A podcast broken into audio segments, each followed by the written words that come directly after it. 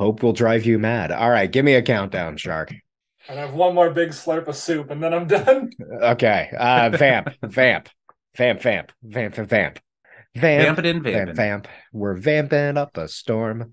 We're vamping up, vamping up a storm. Storm is vamping.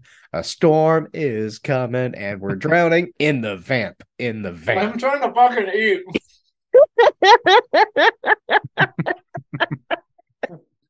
All right, three, two, one.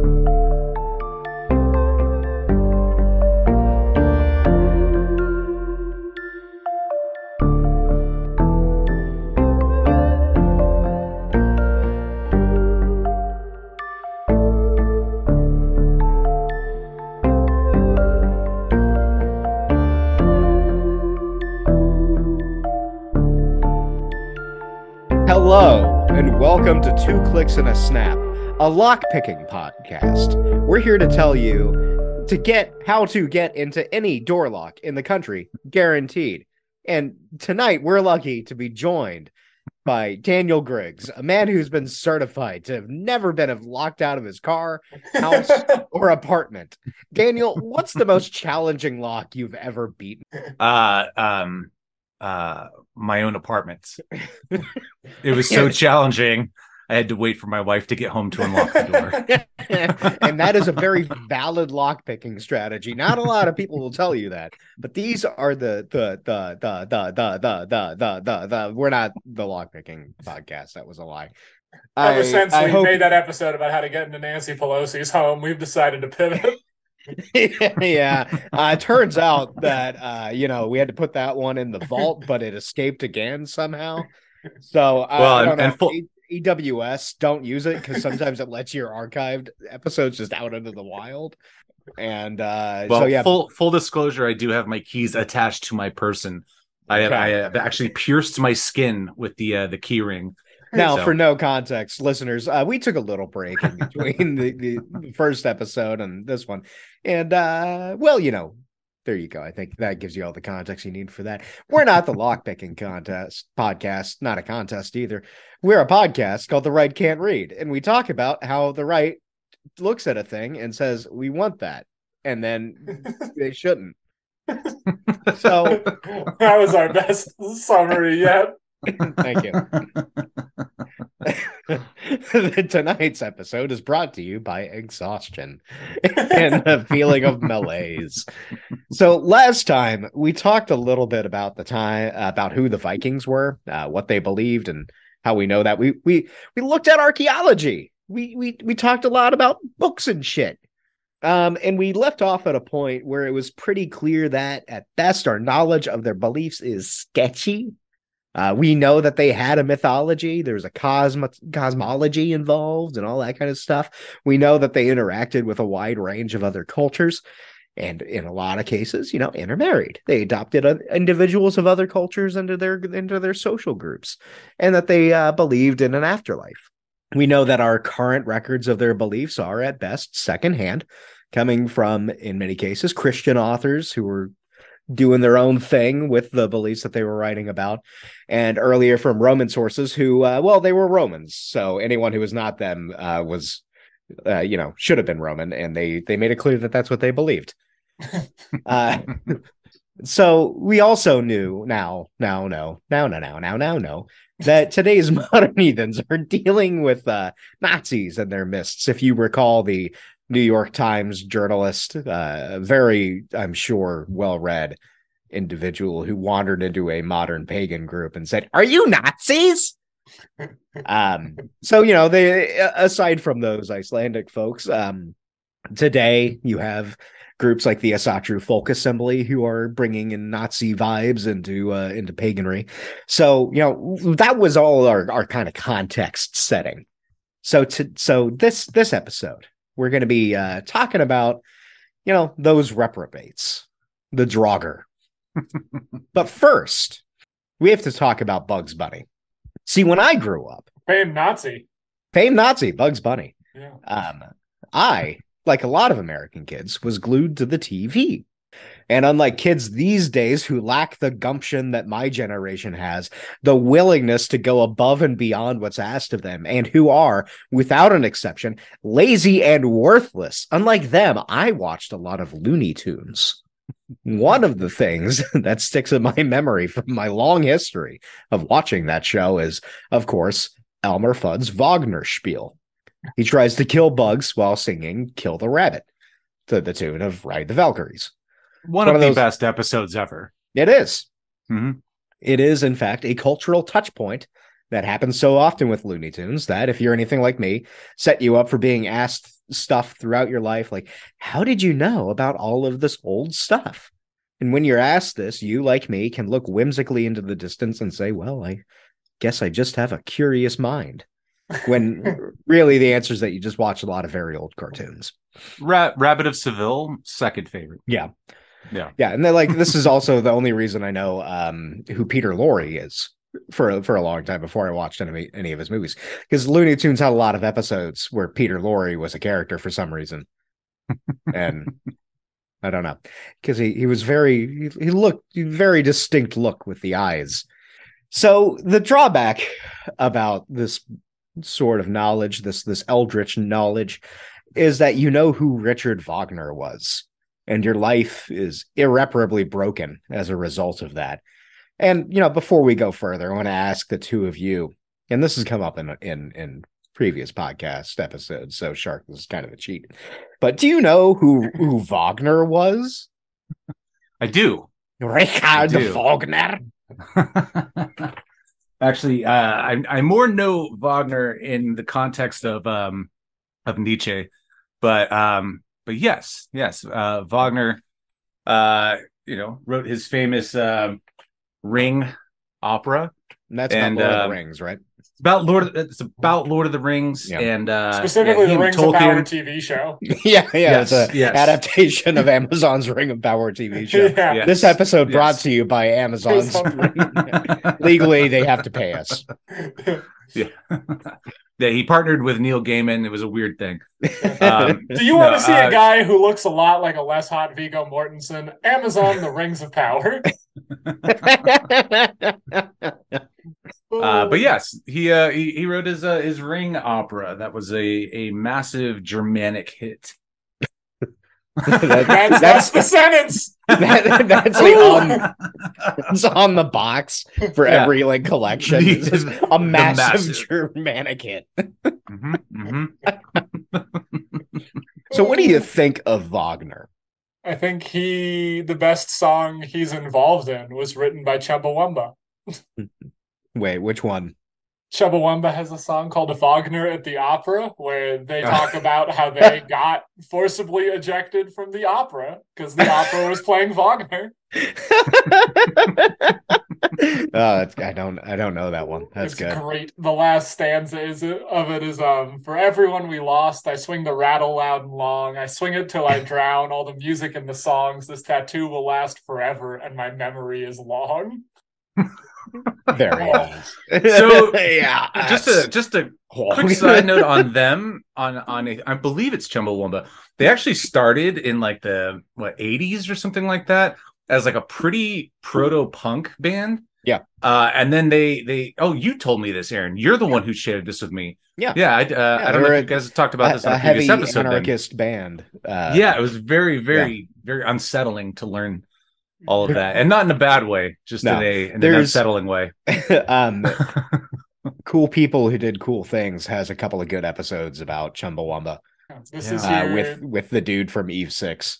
That's so weird. Chumbawamba. Everyone has one thing they scream about when super drunk, and mine is Chumbawamba. Mine is I don't know. I, I got a I got a few. Mine is Wagner. It's it's you- I- the la- the last time I got super drunk with people, it was about um yeah, no, it was Jews assimilating and just willfully destroying our own culture. So that was a weird night. that was a weird night. I think Uh, Wagner would have had something to contribute to that one. Mhm, mhm, mhm. Yeah, it's I, I blame the Duolingo owl in in the Yiddish course for that one because I'm like, why don't I know any of this? why did my family willfully forget this? which I don't know. Uh, anyway, um, Listen to Chumbawamba. listen to Podcast Chumbawamba. over. Yeah, that's it. That's it. Goodbye. Thanks and good night. so, uh, yeah, that. Uh, Daniel, how about you? What do you think of Wagner? Well, yeah. So I, at one point, I realized that all I knew I'd known of Wagner was, again, through either Nietzsche or through Bugs Bunny, and I decided to put on uh, his Ring opera uh, one time when Deborah and I were studying for school, and I, my wife Deborah, and so I put it on the the main speakers. It's like 18 hours Yeah. or something like that of of music and it's beautiful. I mean, it's absolutely gorgeous music. Um, and I kind of let it play, and then I don't know, maybe by by hour two, uh, Deborah was like, "Turn this off," and and I agreed one hundred percent, and not because it wasn't beautiful. It was just there was a there was a, an uh, unsettling air that was not uh, conducive to focus uh to focus on other things. Um no it is uh, so so i th- about my knowledge of, of wagner in the sense of uh uh uh com- composition of uh, of his uh you know composership uh it seems pretty good. I think he's a good musician or a, you know a good uh heady as far as the writers uh go of, of music. Right. but uh as as a person um Nietzsche's criticism of Wagner makes me not like Wagner, We're which talk is about that a bit. yeah, yeah, uh, I yeah. think. Um, Fun fact about Nietzsche and Wagner: if you just say the words Apollonian and Dionysian enough, just in a perfect circle, you'll sound really smart, and everyone will leave you alone at the bar. Also, also, I recommend experience. I recommend uh, Parsifal to everyone. I I do not. I kid. I think kidding. I kidding. All right. All right. It is yes. There, Wagner has a couple of good pit, good bits. Uh, the drinking song and and Flying Dutchman is good, and then some of his overtures are good. Everything else I find very boring, and I really like Mahler. So that's where I stand. Mahler. So that's just the music, though. Uh, I got problems with Wagner, which may be surprising to hear. Uh, in many ways, Wagner was the popularizer of a lot of very strange occultists and esotericists in 19th century Germany. Now, I want to make it very clear that Wagner was not the originator of a lot of what we're going to be talking about, but he did have a lot of strange ideas. One of which was that he was the reincarnation of Beethoven. And uh, that that's like a weird little thir- throughfare for a lot of compo- for some composers. Uh, he viewed himself as a reincarnation of Beethoven. Mahler viewed himself as a reincarnation of Wagner, which was strange. I'm pretty sure Beethoven would have hated both of those fucking guys. probably. uh, and then Bernstein or Bernstein viewed himself as a reincarnation of Mahler. So thus, Leonard Bernstein and Beethoven are the same person. I love Beethoven's Yes. musicals. Beethoven's West Side Story is Yeah, just very phenomenal. yeah. uh, a host of other strange ideas of Wagner's, not not Bernstein's, uh, are tied to Volkish ideas from the time period. Sadly, these still hang around today. Uh, do you can can can one of you give the class a, a quick definition of what Volkish means? And we, we're going to go into it a little more, but I want to see if you uh, if you got some got some thoughts. My uh, my knowledge of Volkish comes from a little later period. Volk translates just to folk, right? Yeah. Yeah, It's, and you know, it's got the people or folk. Yeah, it's got this weird like connotation of like I don't know. Once you get into the 40s, it's not a great word. Well, it's not a great that's- word at this point either. Um, so at least part of this whole Volkish theory is uh, a singular, superior, yet always endangered throughout the the history of this term, Nordic Germanic race, and Yeah. uh, it it it ties into efforts of around this time with Bismarck and everyone else to create a unified Germany from the various city states and regions that formerly made up the German Confederation and the Holy Roman Empire before that. Um, because you know, as as as you may know from other more serious sources, when you're trying to form a country, you need a mythology. And for some Germans in the 19th century, this meant the Volkisch movement. So here we're going to be relying on a paper I found online called No Nazis in Valhalla Understanding the Use and Misuse of Nordic Cultural Markers in Third Reich Era Germany. And this was written by Lena Neiswander of Bowling Green University. And one thing before we get into that in detail is unsurprisingly, during this period, uh, and now, as it turns out, uh, eugenics were all the rage.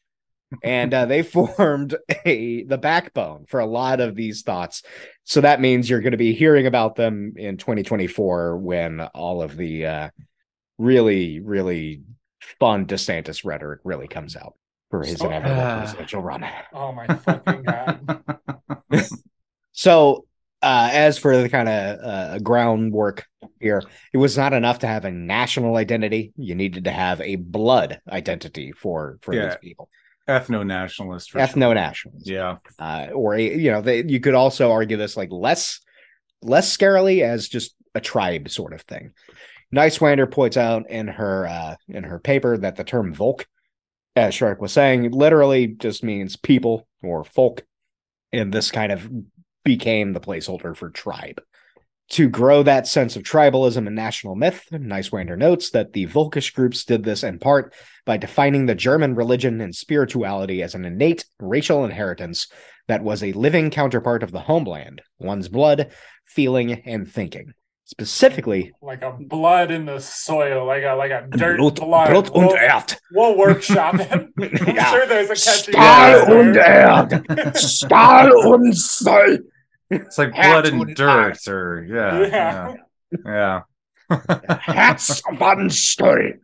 Uh, specifically, the Germans linked Germanness to Vikings as an ideal of what a human should be. It only followed that by establishing a blood myth, the Volkish movements needed to establish an other. From Neiswander's paper. Nordicism was to be seen as an organic extension of the growing vision of Aryan superiority in the new Germany, but it might have had more sway in the development of ideas seen in the Third Reich than one might would expect. Uh, it was stated such Volkish movements positioned the Aryan race as locked in an epic struggle with non Germans and Semites who were forcing the nation away from its true Nordic natural roots. Only a regeneration of the German nation would offer possible salvation and an eventual future utopia. By pushing an us versus them mentality, especially one so steeped in Nordic background, Volkish movements were able to leverage this constructed division between prescribed races in order to, as Lawrence Birken said, direct racism against other Europeans as a means of uniting the German people. Um, so, you know, we're going to be going into this more.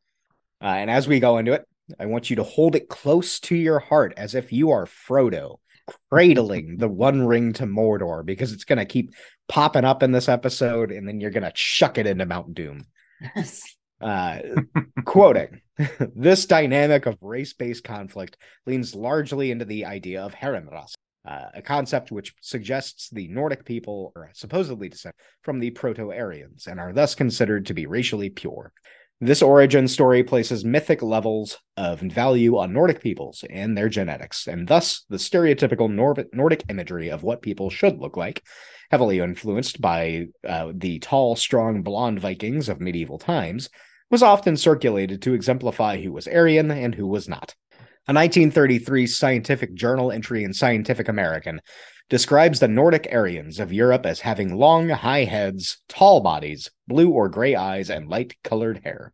This sort of concrete prescription of what Nordic Aryans would look like allows for easily identifiable traits to be distributed as a clear idea of what the master race, Herrenrasse, should look like. There is no room for interpretation of in the Nordic ideal for appearance. Along with the heightened importance of a so-called Nordic appearance, uh, the historical success and accomplishments of the Nordic people were also brought into conversation as a means of supporting the notion of Nordic superiority. But wait, you may be saying, how does this tie into Wagner? Can't you separate the art from the artist? no, no, such a thing is only possible in the dregs of pop music and commercial jingles, you fool. Wagner is very, very, very much tied to the Volkish movement and wrote his music to lend popular civic ties to what might have been otherwise just an intellectual pursuit. Make no mistake, Wagner was wildly popular in his day and afterwards. His ring cycle was it was monumental. Uh, his non-operatic pieces became cultural touchpoints, and more importantly, his ideas about Germanness were wild or widely shared. It's not like we're trying, you know, tying red yarn to a corkboard here. This isn't Charlie Kelly. uh, Wagner's contemporaries knew he was tied to the Volkish movement. Uh, friend of the pod, kinda. Yeah, sure. Nietzsche wrote at least two essays on on Wagner, Nietzsche contra Wagner, and the case of Wagner, which are brutal uh, excoriations on Wagner. It's uh, it's pretty fantastic. So I'm going to give you a quote from Neiswander, and then I want your your your your uh, your read on this. Uh, so from from her paper, indeed, the bulk of Nietzsche's writings on Wagner suggests a sort of disappointment in the lifestyle changes the latter had begun to make regarding political rhetoric and ideology, which suggests a certain a sort of radicalization which sees numerous echoes throughout the history of Nazi Nazi utilization of the same Norse imagery and mythology on which Wagner fixated. So that's that's the compressed version. What do you tell us about Nietzsche and Wagner, Daniel? So uh, they they were friends. They were uh Were they know, friends they or were they frenemies? Uh initially friends, Okay. eventually frenemies, and then you know uh not rivals, but uh there was animosity abounding. Um, with the with his with Wagner's uh ring opera, he you know. So let me can I read a quote from Nietzsche as well? Here, I'm just gonna I go feel ahead like and if throw I say out. no, you will revolt. no, it's uh so he- on the genealogy of morals, uh Nietzsche says, at the center of all these noble races, we cannot fail to see the blonde beast of prey, the magnificent blonde beast avidly prowling round for spoil and victory. This hidden center needs release from time to time. The beast must out again and return to the wild.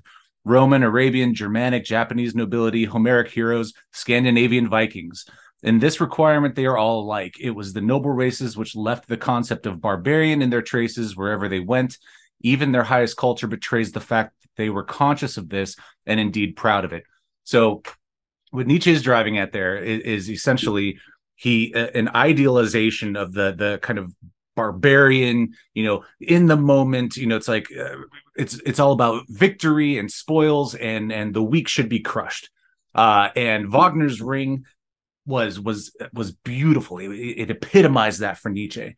Um then uh wagner wrote parsifal and uh performed that and i personally haven't haven't studied too much on parsifal but apparently it's christian overtones and this and that were an affront to nietzsche's uh sensibilities. And he absolutely detested it thought thought wagner was uh you know lowering himself to to this this christian base morality. And uh and absolutely detested him after that and, and their relationship broke off um and which is why he wrote those uh those two uh pieces that you mentioned earlier. So Nietzsche, you know, idealized this this you know simplistic barbarian kind of uh you know ubermensch if you will. Yeah. and and so did wagner at first in his but wagner was was way more of a uh, uh in a sense a pop star in that sense. And so he wrote popular pieces. And uh and his his ideology was not that of nietzsche's Yeah. Yeah. Yeah. Yeah. So, what? Who would who would have had the most fierce TikToks about each other? Is that a Nietzsche would have been fucking incredible on the internet. Ni- Nietzsche would have burned everything down. It would have been uh, it, it would have been pretty wild. If Nietzsche had lived today, he would have been dril, is my most firmly held belief. Like he just didn't have the methodology to like become what he needed to. So, did I- you buy Dril's book, and do you have just like underlined passages and like notes? Cross reference Nietzsche. It is not a worse book than Genealogy of Morals, I'm sure. I'm sure there's as much contained in dril tweets. Friend of the pod, Dril. Yeah. Friend of the pod slowly dying of yes. yeah, I, yeah, we're we're getting we're getting close back to lead lead poisoning in the states. That's not Yeah. as fun. yeah, there's um. All right, so uh, Wagner's reputation continued long after his death. We kind of went over it. Uh, Jewish composers like Gustav Mahler were huge fans of his for some fucking reason. I don't get it. I I mm, go on record again. Wagner is garbage. Rossini knew that. Here are a couple of fun quotes from Rossini about Wagner. One, Larry David knew that. Larry David. No, Larry David likes Wagner. The, the character in that episode does not. yeah, like yeah. Um, That's why he fucking did a crypto commercial. God, I forgot about that. Jesus Christ. Yeah. We're not going to talk about that though. We're going to talk about these Rossini quotes, which are a lot of fun. Wagner is a composer who has beautiful moments but awful quarter hours. Another another line. One can't judge Wa- Wagner's opera Lohengrin after a first hearing, and I certainly don't intend to hear it a second time. You should be more like Rossini. Don't listen to Wagner. I will say, and, and this is not in Wagner's defense, because somebody else would have done it if if he hadn't. Yeah. But the uh, leitmotif, uh, you know, Sure. Darth Vader's theme would Yeah. not exist without uh without Wagner. So that I mean, that's not a defense of him. Again, eh, somebody else would have done it. Yeah. It's a, it's a low hanging fruit. It was actually, uh, uh, I think, more obvious than uh, than people give credit for. Wagner. Yeah, I mean, I think you you could. I, yeah, I, you mean you just said it. Other people would have done it. Like you Yeah. had you had elements of that in opera already. Like Yes, Beethoven's yeah. Fidelio has like basically you know um Fidelio's theme that pops up whenever the character is doing something on yes. stage. Um. Anyway, so you know, uh, sa- I, I would keep going. Sadly, this is not a classical music podcast. One day it will be. One day it will be. But we had to come to this point. We had to come to the point, despite my best attempts, to where we talk about the Nazis and their awful views on culture. We're not going to go too much into it because we've already got more than enough sewage to wade, wade through. But to suffice it to say, the Nazis wanted a pure Germanic culture and determined that anything that didn't fit that mold was Jewish influenced. This ran the gamut from the sciences to music, and it should be no surprise that Wagner was the guy they turned to as an exemplar of what they wanted.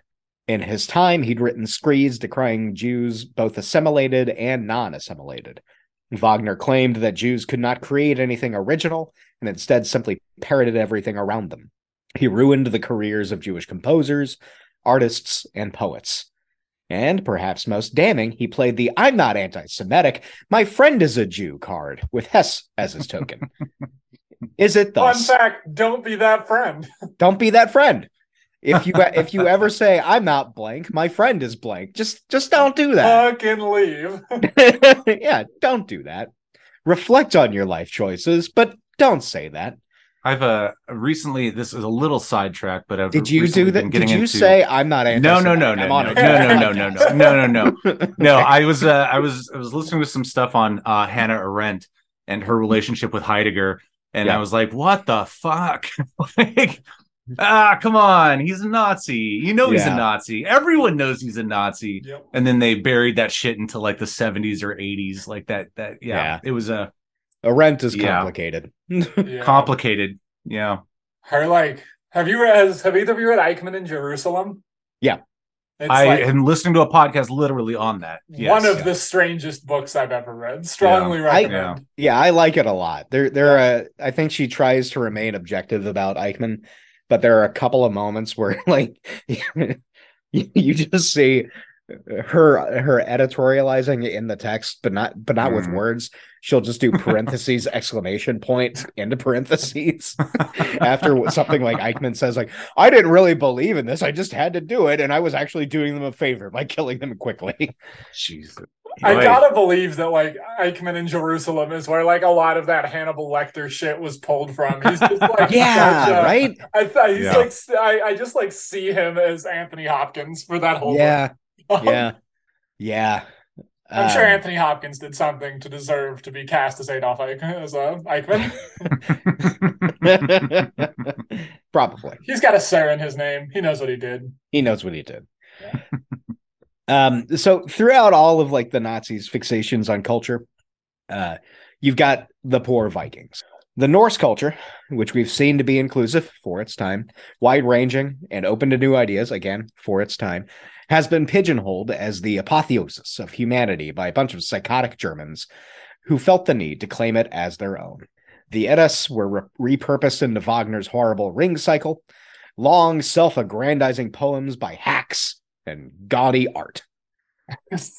In the Volkish push to deter- define a culture for Germany, cultural titans like Wagner turned the Vikings from explorers, merchants, warriors, and sailors into ravening hordes of proto Nazis. Picking right up from that came the Nazis, who turned runes into symbols that still can't be seen without evoking images of death and ruin. Their use of Wagner has led to such stigma that there have that there are regular protests in Israel whenever the music is performed. They turned the image of a Viking into what they saw as the ideal blonde-haired, blue-eyed warrior mystic. And despite getting the utter shit kicked out of them by uh, of them and their nation in World War II, resulting in a dec- decades-long partition of Germany and casting an eternal shame over the Germans, their view of Vikings still holds sway. Now, for the sake of my blood pressure and the fact that I, I legitimately have given myself a headache, we're going to skip time a little bit. We're going to revisit some old ground and we're going to talk about our old friend Burzum. Daniel, Much you're more relaxing. much more relaxed. Mu- I'm sure more, this will much cure more. my headache. Uh, Daniel, you're a fellow metalhead. How would you like to refresh our listeners' memories on who fucking Burzum is? so let me I'll, I'll just I'll read a little bit of uh of his Wikipedia. Oh, Good. Glad I got the mead. yeah, yes. Um so because actually this is one of those things where it's like when I found out the band Skrewdriver was uh super Nazis. super Yep. Nazis. Yeah, it's like I never listened to them. When I found out that Burzum was was pretty uh you know shitty, I actually have never really listened to them. Um and and and again, it's like I think I said so in the previous episode. It's like you really do have to read the lyrics of some of these bands because you don't hear it when you're listening to it. You just hear a lot of screaming, a lot of and uh and then all of a sudden uh you're you're listening to to white supremacist music. Yeah. but uh uh he what was his actual his what is Varg pull up the- Vikernes. Vikernes. So he was imprisoned um, from 93 to 2009. Uh, he was arrested for the murder of, I believe it's one of his bandmates, correct? Yep. It was Euronymous from Mayhem. Yeah. Yeah. Yeah. Yeah. yeah. Um, and the burnings of several Norwegian churches, Mhm. from what I remember. So um, I, I didn't pull up the bad name to Wikipedia. burning churches. Yep. yeah. Yeah. I didn't pull up that Wikipedia article fast enough, but that's that's what I remember. That's yeah, Um, that's that's a fair synopsis. Yeah, the guy, the guy, the guy was kind of a piece of shit, from what I remember. Yeah, still is. We talked Still about is. him in uh, we did in- on the last, yeah, the metal yeah. co- in the metal podcast and last time. Um, but yeah, excuse me.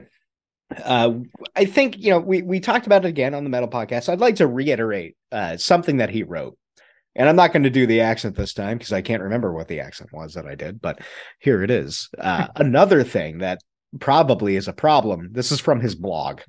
Uh, another thing that is, that probably is a problem to these dirty, filthy, ganja smoking, free love hippies who call themselves pagans and claim to perform pagan rites. There we go. Is that why it also means innocent? the ancient pagans claim that one should not bring anything impure into the weird. So only virgins and married women who had never been with any other men than their husbands were allowed to practice the customs. Further, only women and men with fair eyes were allowed to enter the hall of the Odin. This is not something that they make up just because I am a vile racist. It is stated clearly in the North Norse mythology that only people of Jarl's kin are allowed to enter Valhalla, the hall of Odin. You can, however, easily be a pagan with brown eyes or a pagan who is not innocent, but if so, you cannot practice the customs or sing magic songs in this life. and this only make up a small part of paganism anyhow. Then you simply only have to wait until the next life before you can live up to the required moral and genetic standards. Maybe you will not live up to these standards until the life after the next life. Even if some Europeans are a bit polluted genetically, so to speak, and have brown eyes, for instance, that is something that can be solved by a few generations of race hygiene. Holy shit. now, yeah. again, Daniel, we kind of established your creds in the last episode. How accurate is that to Norse mythology? uh not. It is not. Would It would you not. agree with me when I say that uh, Varg's full of shit? I I 100% would Okay. in in Norse mythology the let, let's let's look at you know the dilution of uh, or the uh confoundation of Chris, Christianity let's just say they make it uh you know the Catholic Church and a lot of other places which I mean I really do think in the Christian sense are heresy uh they Yeah. create so many barriers to salvation Mm. whereas it's actually very simple believe in the lord jesus christ whatever uh viking mythology in that sense even if we you know you know realize that hey valhalla yeah sure it's the, these heavens and all that kind of stuff were, were influenced um the only requirement is that you die in battle that's it and there are it. other there are other afterlives too. It's not just Valhalla. There's right there's yeah hell, which isn't hell. It's it's just another afterlife. yes And exactly a bunch and, of other stuff. Valhalla is like the warrior afterlife. and that and that's the thing for him to say you know oh yeah it's only you know uh the the blue-eyed fair-skinned you know that that make it to dine with odin or uh whatever is is is horseshit And you know, as we've seen in the interactive documentary Assassin's Creed Valhalla, uh, there's a lot of different people of of a lot of different types in Valhalla. So again, he's full of shit. And not only is he trying to tie this true pagan into a Volkish Julius Evola proved return to the forest, but he's pulling out a lot of weird shit from bits of Norse mythology that are poorly attested at best. We've already gone into how we don't have firsthand sources. Um, Also, like this- as as Yeah. someone who knows a lot of Christian scholarship, if you are talking about how your like old school religion yep. only allowed virgins in certain places, you probably got that from a religion that was created within like 200 square miles of desert. Yeah. yeah. I That's think like a very like yeah. Yeah. People very concerned, almost neurotically with hygiene. Yeah. I would not have any knowledge of such a group of people. and for good reason. If you're Yeah. stuck Yeah. wandering around a desert, you're worried a lot about hygiene. Don't eat shrimp. Don't It'll go bad. You'll die. Don't get tattoos. Can't guarantee the safety of that needle. yeah. it, it will get infected Yeah. It will get infected. You will die. And then who is going to take care of your mule? But if you're living in Ireland, do whatever the fuck you want. Named tagline to Ireland. and you know the the interactive documentary uh, Crusader Kings 3 attests to this with insular Christianity in Ireland allowing you to have concubines. So clearly that's that's there you go. Uh now with all of this in mind, contemporary practitioners of North Norse uh, Norse paganism are pretty solidly aligned that there is no central authority for paganism as a whole. And certainly that is not Varg.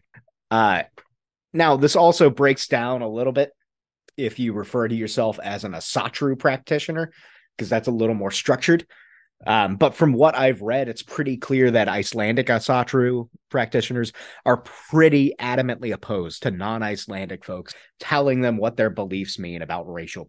They were explicit about that in our last episode. But of course, Varg's stupidity is not limited to screeds about paganism and hippies. No, the motherfucker has the gall to pollute my beloved tabletop role playing hobby.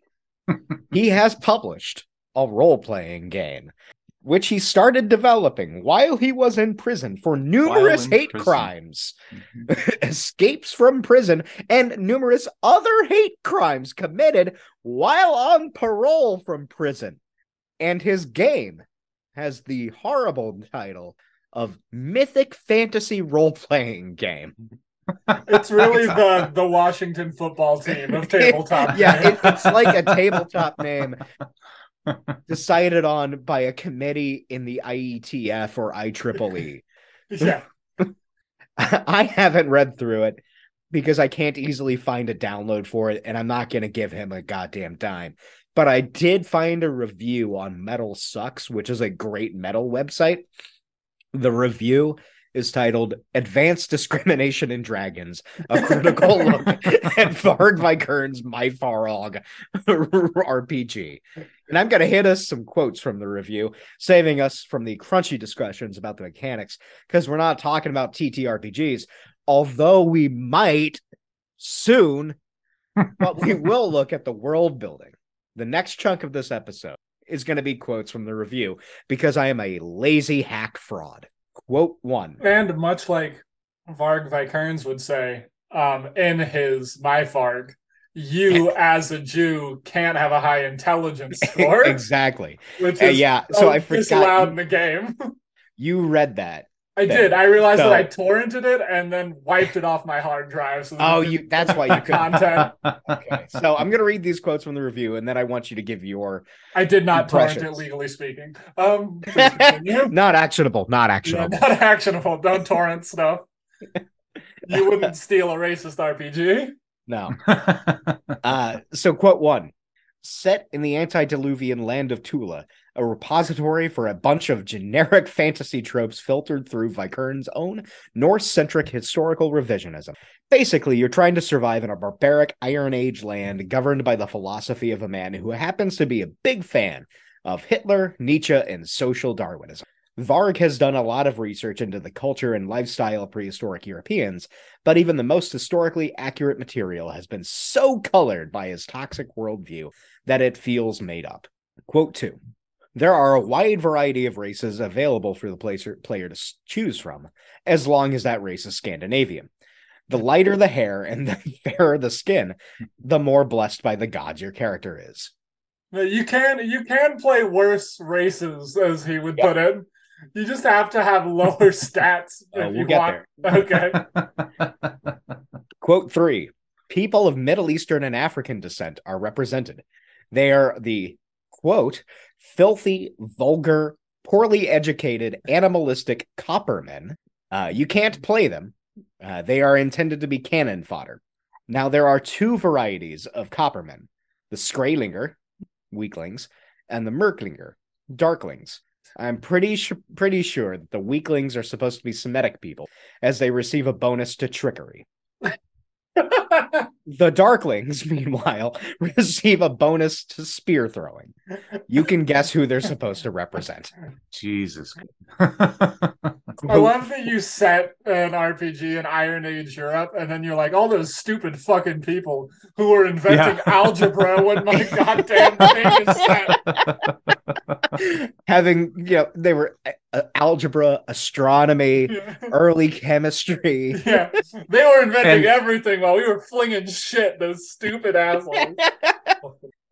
Uh, and that's a little bit of the irony of that kind of uh, idealism. It's like the reason we don't have a proper mythology for Vikings is they didn't write shit down. They didn't Yeah. have a written language. So it's like I don't know. And and then and the mythology is one thing, but to say you know that these people were you know somehow yeah intellectually elevated, it's like yeah maybe they had a good uh, you know nautical system that allowed them to travel across you know seas and rivers and and, and all that stuff but it's like to, I don't know that kind of that kind of uh yeah revisionist is a good Yeah. word.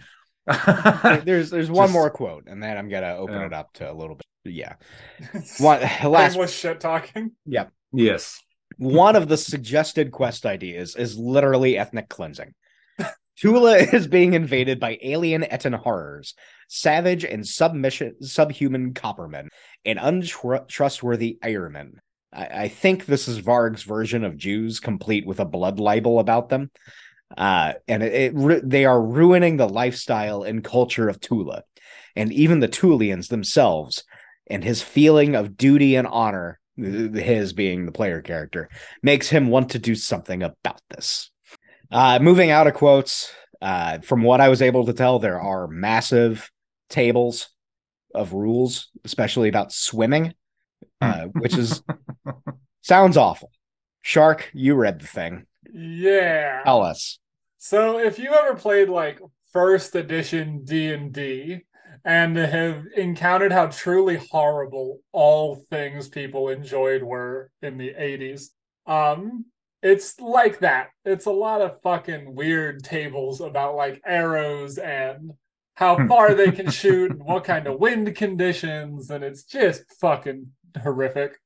that uh so as somebody who hasn't been too involved in any kind of rpg tabletop like that that description is exactly what has kind of like deterred me in yeah. that sense. You know it's just like i want to have fun. I want to be able to like you know jump in and, and you know obviously there's got to be some rules but like yeah i worked you know at a bookstore and we sold a lot of rpg stuff and everyone railed against you know like first edition kind of stuff because it was just way too much way too complex way too many uh unnecessary factors that that that you know kind of barred the uh you know any kind of entry level that wasn't already steeped in the lore and like and he's like Yeah. the master of that. Like it's like he clearly likes Bronze Age shit a lot, or whenever it's fucking based.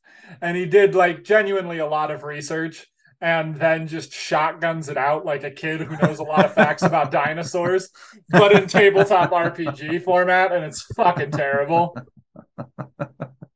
Oh, yeah yeah Yeah. it sounds awful yeah, don't play the racist board game. My hand. Seems like a pretty easy rule to abide by. Yeah. And if you do, take the plus one to trickery. It's not optimized, but No. it's more fun. so, Shark, or you know, I mean, you just said don't play it, but what if I were to start a campaign? I mean, of course, we could live stream it on Twitch. really? Really, I don't think the i'd watch Nazi- i'd yeah, watch I don't think the Nazi tabletop casted by Jewish people is a big enough. It's an untapped market. So I think there's a lot of people. Put out a casting call for for player characters who want to destroy Tula. it's just us reading through spreadsheets about arrows and wind speed. yeah, that sounds like that. That's my utter hell. I uh hate that kind of game. Yeah, you said Mhm. after mentioning Crusader Kings 3. Well, sure. All right. I, I'm I'm playing a, in a D and D campaign with a, uh, a a group of people, some of whom who've been playing since first edition, and I'm playing a halfling monk, and occasionally they, uh, they misremember rules and start quoting things to me about halflings that you can do in first edition, like oh, halflings get proficiency to using slings. what? yeah, like what are you talking about?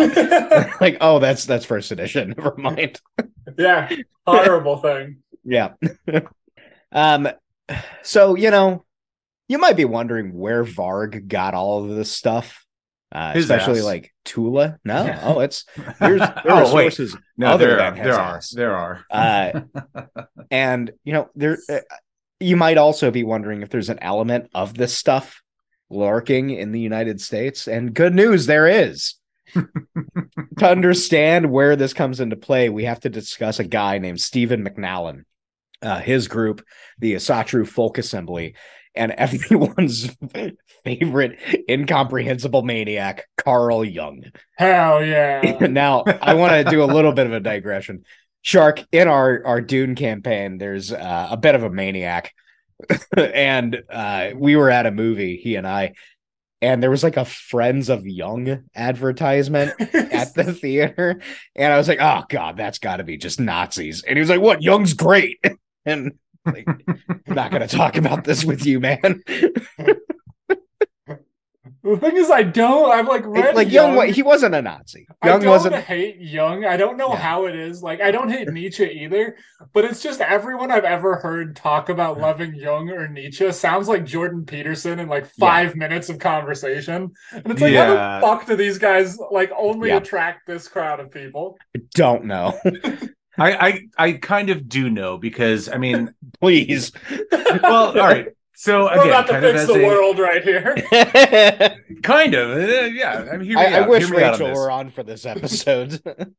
So when I was younger, you know, it's like I was I was raised Christian, and I was like, Uh-huh. you know, very very in into all that. then I went to college and I learned some stuff. I took a philosophy class, and all of a sudden I was enlightened. Um, it- during that time, uh, I read The Antichrist by Nietzsche. okay. and and that i mean i'd already started to kind of question you know my own beliefs you know why was i raised the way i was raised you know if i was somewhere else would i have believed something different of all that stuff but then nietzsche actually i mean and i whether i agree or not is kind of irrelevant but he did he did open dialogue within my own head that said you know what does it mean to be a christian. And that and that his aspect of it was modern christianity for his time which i mean still i think is, is the same now is fundamentally a a bastardized religion. You know it's like uh, and he i mean went farther than i think i would ever have gone in this in this thought process but you know it's like the christianity is is weak. You know they embrace the weak. They embrace the you know all that kind of stuff. And when you are in your worst you know weakest place that's when you are strong you know and that's when and and he's like no that's not true. A person who is out hunting all day out you know killing animals and this and that they are the stronger ones. That is just a fact. And so i'm like okay i kind of agree there. I get that. You know you, there are there are uh, those kind of aspects. But then with with with christianity itself and nietzsche uh he starts getting into the idea of uh you know that that Übermensch all that kind of stuff. And then i think that gets taken a out of context in a lot of ways in like jordan peterson's you know kind of stuff and uh, a lot of those types. Um because nietzsche himself was a frail sick dude. It's like so he's talking out of his ass also because he can think about these things but he can't manifest any of this into his own his own life into his own self. He didn't have a vision board. no, he did not. He did not. He he blew wishes out the window. Um, so it's Well, he You know, with- with him- of syphilis. yes, yes, and that, and he himself was, and this is kind of the background that a lot of people don't necessarily remember about Nietzsche is he was on his way to becoming a priest. You know, it's Hmm. like, and so he realized, no, Dostoevsky was right. The death of God. You know, it's like we need to kill God to to actually become gods ourselves in that sense, and that self empowerment. I Can we think can we isolate that and have that be like the, the intro to every episode?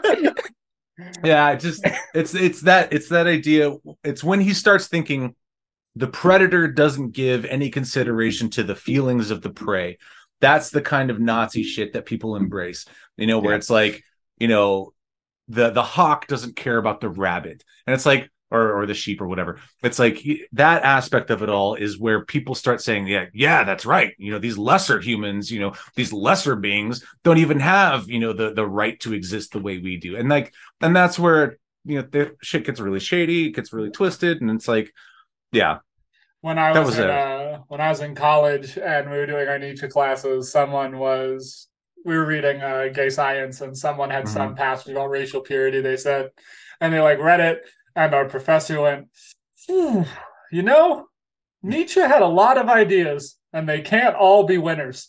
And I just like. and that's, the exactly tagline right. to Nietzsche for me. Like, he Yeah. had more ideas than anyone else. That's in the whole exactly right. yeah. And if you're a weird fucking dude, you can find any horrible shit you want in Nietzsche or Jung just because they like shotgunned out nonsense at like a machine gun pace. Yeah. And like No, some and, that, of it was really exactly good. right. But it's the people who latch on to the to the the you know less good sides. You know? Yeah. it's like they're the ones who somehow make him more popular in in that way, where it's like you know they embrace the worst parts, and I'm like, come on, come on, he had so so much better. He embraced art. You know, it's like yeah, we all should strive to be artistic, and you know, and they're like, uh, "Yeah, no, let's uh, let's kill everyone who's not us." I'm like, "Ah, come on, come on, come on, man. that wasn't it." Yeah. This is why he should have been No. limited to 250 characters an hour. That's it. That's it. It was those extra characters that fucked Uh, his shit up. He shouldn't have been able to say more. so there are two paths for Nietzsche on Twitter. One is dril, Yeah. and the other is like I have a lot of thoughts about race and, and weakness. A thread, Yeah. and then thread emoji. yeah. One is dril, and the other is that Republican congressman who sent that thing about nuclear ballistic tweets and the woke Yeah. Jesus sky. Christ. Yeah. Yeah. That's the other. but luckily, I what do you what do you what do you think Jung's Twitter would have been like? Oh my god.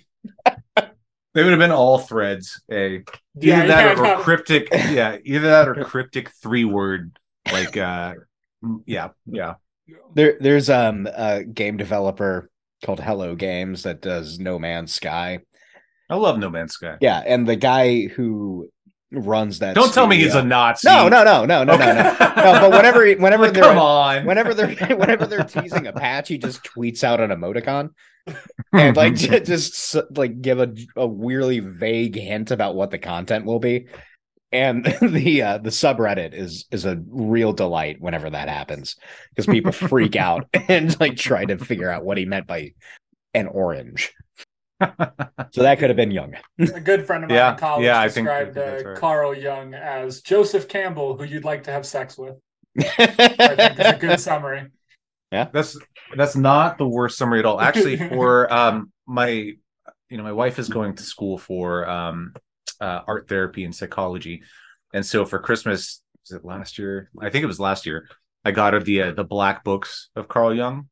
Um because she's actually really into Ursula Le Guin, who kind of has a Jungian approach to her uh mythology and to the kind of so I As have we should I- be legally obligated to all Yeah. be big yes yes of Ursula Le Guin. Yeah.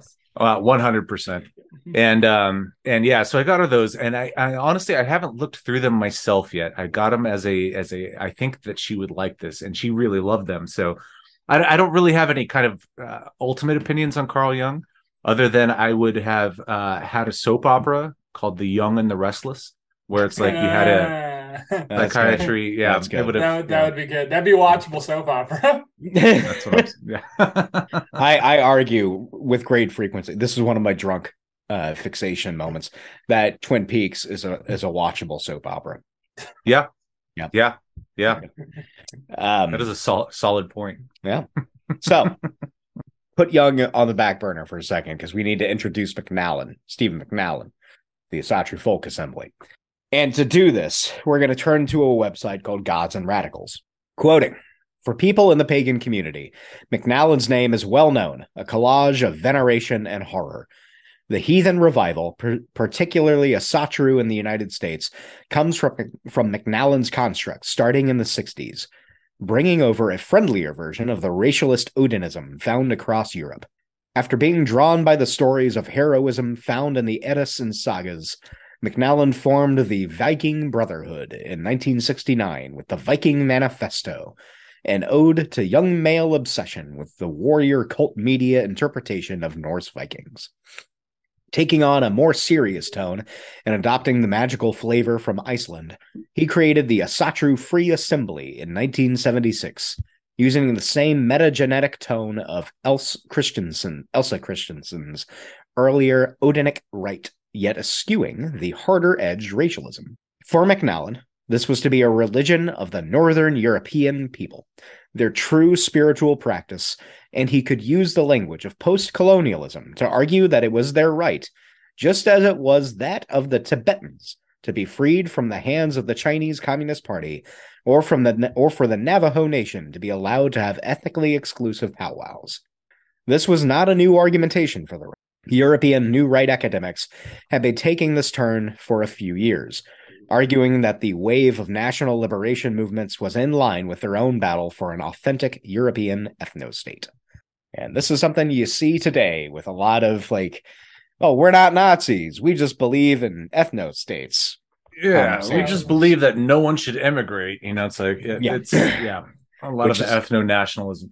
It's it's a real joy because then you have to are then you get into like the, the weird thing like well where where did what how how It can has this- to be Europe, European blood though, but you know, fuck the fuck the Italians, you know. Yeah. yeah it's like it's yeah.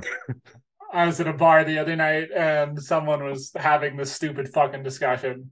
And they were talking about how, um, like, oh, but it's like, it's racist if I have a meeting for all white people at my company, but they can have like an all black meeting for the diversity, equity, and inclusion group. And someone was like, what the fuck are you talking about? And he was like, it's not racist to have all white spaces. And the person was like, fine, whatever. But do you want to hang out with anyone who goes to the all white meeting? I think just like perfectly fucking summarizes it. Like if you throw that shit out, it's just a Well, room full of assholes. And that's the that's the kind of irony of of that that aspect it's like if you you know uh if you want to say like yeah no white is this it's like you're you're absolutely wrong anytime you want to like start from that premise yeah. Because- Yeah. you know I, my my heritage is is english germanic and scandinavian it's like sure but that's european it's not you know so so having european as a race you know and and and having you know that kind of aspect is already coming from a faulty place. If you want to say like yeah this is our irish group you know it's like okay i, I can see that you know but this is our white group i don't understand that at all. It's like that doesn't make any sense because it doesn't exist Yeah. Yeah, ask a Kurd from northern Iraq and a Sunni from Yeah. southern Iraq if they're both Middle Eastern, and you'll get some Right. answers. Yeah, It's that's exactly right thing. yeah Yeah, it's Yeah. great if you if you uh refer to anyone who's from Iran. Oh yeah, you're an Arab, right? That's a fun I, uh, I conversation. I so I had a couple of friends in in Southern California from from Irvine, you know, Yeah. and it was Persian. It's like you know, it wasn't. i I'm Yeah. not Iranian. I'm Persian, and it's like, and I and I had to learn that difference in a sense because Yeah. it, it, you know, and I think it's a valid you know difference in that sense. So you know, it's Yeah. yeah, to to even any kind of premise that starts from all white, uh, just doesn't make any sense it's at all. it is a stupid construct that is mainly built up to uh continue to fluff up wasp interests Yeah. above everyone else. Well, Uh, and, and with McNallen's aspect, you know, he was very s- and specific on the DNA. You know, it's like, and and what are you talking about? Like that still doesn't make any sense. You're still working from a faulty premise. You know. yeah. Uh, and you know we're gonna we're gonna go into that so good segue so earlier in this episode uh, maybe last episode i don't know time is a flat circle we talked about a split that happened within heathenism uh, where american pagans branched off of their volkish roots mcnallen is a big part of those volkish roots the asatru free assembly for many reasons morphed into the asatru folk assembly which has a lot of politics that are not worth getting into but has the distinction of being the target of a thing called Declaration 127, which we discussed earlier. But that's not the only reason McNallen is worth our time. No, he is a big believer in Jungian archetypes. Shark, you and, and Daniel, you are both liberal arts nerds. What can you tell us about Jungian archetypes? And big points bonus points, huge bonus points. If you can tell us about Jung's essay Votan. I'll let you take the floor on that one. Oh God. Um. Yeah. It's it's a big it's a big topic. So Jung is Jungian archetypes are like so Plato has this, archetypes. so legally obligated to say it. Um, Jung has this idea, like Jung's a smart guy and he reads a lot. And so he reads Plato and he reads Kant and he reads Schopenhauer. This is the problem. Don't read a lot. Yeah, don't read a lot. Never read. Uh, it has never done me any good. Wait a minute. This is called the the right can't read, right? Wait a Oh, minute. uh, they can't read. We're aspiring not to. yeah, That's there the you go. Fair. That is a that is a very specific and good difference. Our compulsion is to read. It is not healthy. Uh, yeah, so he reads Plato, he reads Kant, he reads Schopenhauer, and they all have this idea of like the ideal forms of something. And uh, Jung's like, what if I took that but made it not super lame? And he's like, so inside your brain there are these like archetypes of like themes. Inside your brain, there are two wolves. And so yeah, exactly. but there's more like 12 wolves. Yeah. Yeah, exactly. It's a full pack in there. Ooh, and he comes up with like all of these archetypes that people love. Like, uh, I don't think he comes up with it. Like the crone is a thing that he talks about at some points, and it's like a whole series of like literary shorthand that you know because Hollywood fucking machine guns it out in every garbage script. But yeah, we, we were talking about this at Yeah. one during one of the episodes. the about, Shrek uh, episode, Aaron, the greatest. was it the Shrek episode? Podcast. I, I don't think we've released the Shrek episode at the time of this recording. We No. will soon. Yeah. But it's about like how um like storytelling and myth have archetypes, which they might, I guess. Maybe. Well, I mean, it's handy if Yeah. if you're well, I mean, you even in the- aspire to be a popular writer or artist, which I don't, so I don't like it.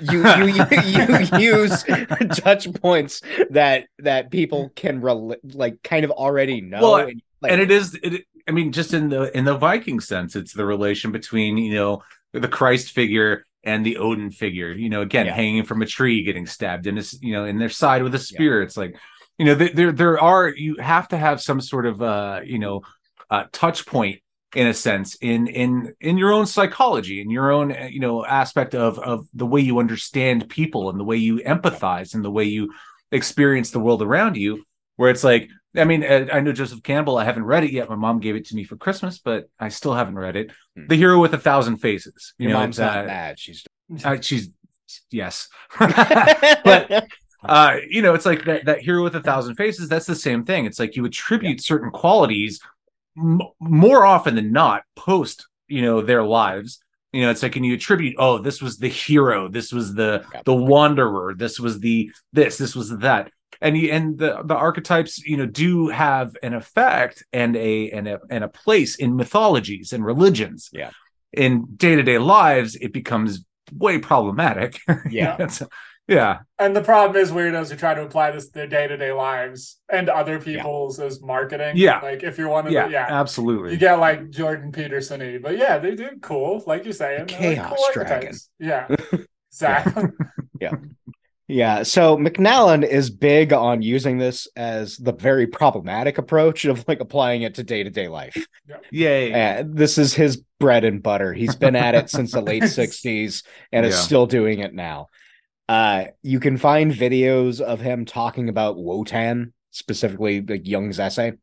Uh, uh, he describes the post World War II years and the Allies' denazification efforts as brutal and relentless.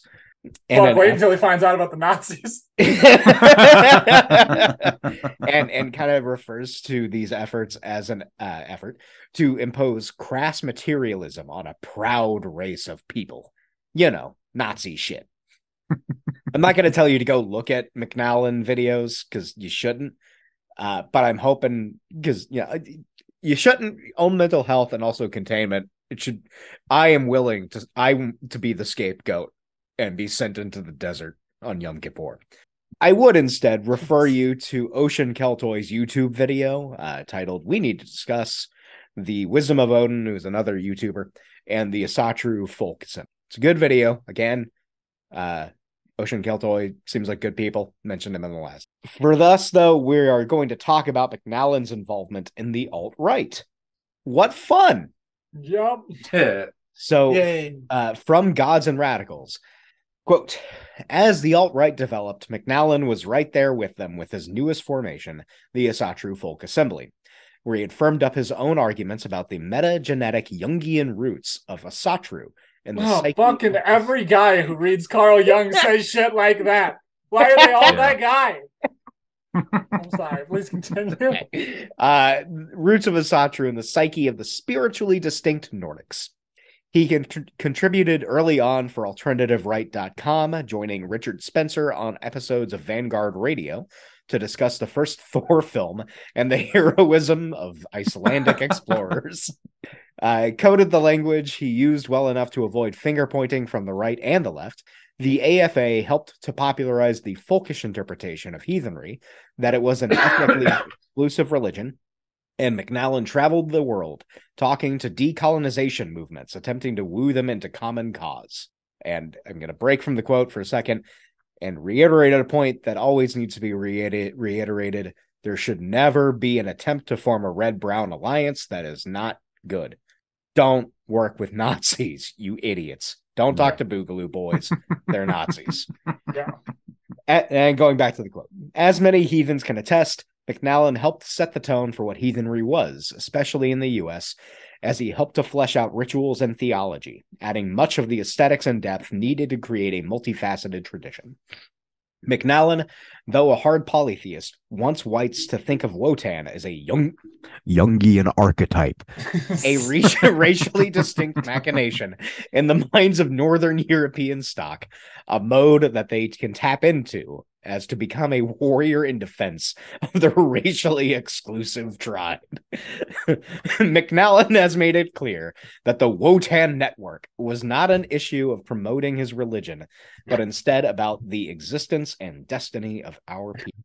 the Wotan network sounds like something that fought the Ninja Turtles. Yes, it does. uh, but it doesn't stop there. No, he was all in on the Unite the Right rally. Yet more from gods and radicals. After the image of the Torchlight March uh, from August 11th came forth, where white nationalist protesters chanted, Jews will not replace us, while surrounding a church and finally attacking protesters, McNallen put up an image of the protest with the line, Where there is light, there is hope, emblazoned atop it. This was signed off with the hashtag Wotan Network, owing to his penchant for branding. The next day, one woman died and 19 were injured as, va- as a Vanguard American associate plowed his Dodge Challenger into counter protesters before hitting the gas in reverse and running the scene. It was both one of the largest white nationalist gatherings in 20 years and one of the most catastrophic. In the weeks that followed these declarations, Huginn's Heathen Huygens Heathenhoff, tongue twister, a well-known heathen blog, put out a call for a joint declaration denouncing the Asatru Folk Assembly, its doctrines, and its leadership as a racist organization. Since then, over a hundred heathen organizations from all around the world have signed the statement. This has isolated the AFA from many of their former allies, lost members, and pushed them into a more openly white white nationalist direction. Their increasingly overt white nationalism also parallels with the broader surge in far right activity across the globe. As further splits occur after the alt right's violence in Charlottesville, McNallen and the F- AFA's choice to continue supporting the white nationalist contingent should be further a marker to disassociate them from the heathen community they desperately want to define. So you see, Stephen McNallen, not a good guy. Doesn't doesn't No. sound like. No, you could even say that little he's a little bit of a douche. he's a little bit of a douche. This guy, yeah, a little bit of a, and you know, this. I think, yeah. All right, being a little serious. You know, last episode we were talking about Daniel, how you kind of explored local heathen groups Yeah. and how they all kind of had these things. And you know, I don't know enough about any of these groups to say whether or not they took a lot from or took anything from AFA, Satru Folk Assembly, but I don't know. It gets weird real quick. It's and, and, and and it, it's like being a metalhead. You got to do a lot of research Yeah. to figure out what to listen to. well, and it and it is difficult because it's like say you go to you know because you know I'm in Portland, you know Oregon. Uh, We we you know if you go to a metal show, ninety nine percent in in redacted, uh, it's going to be ninety nine percent white dudes. Yeah. You know, it's like uh, if you go to an Esratu or if you go to any kind of other heathen, you know, in, engagement or whatever. I don't know what they call them because I've never been, but it's like it's going to be at least 99% white dudes.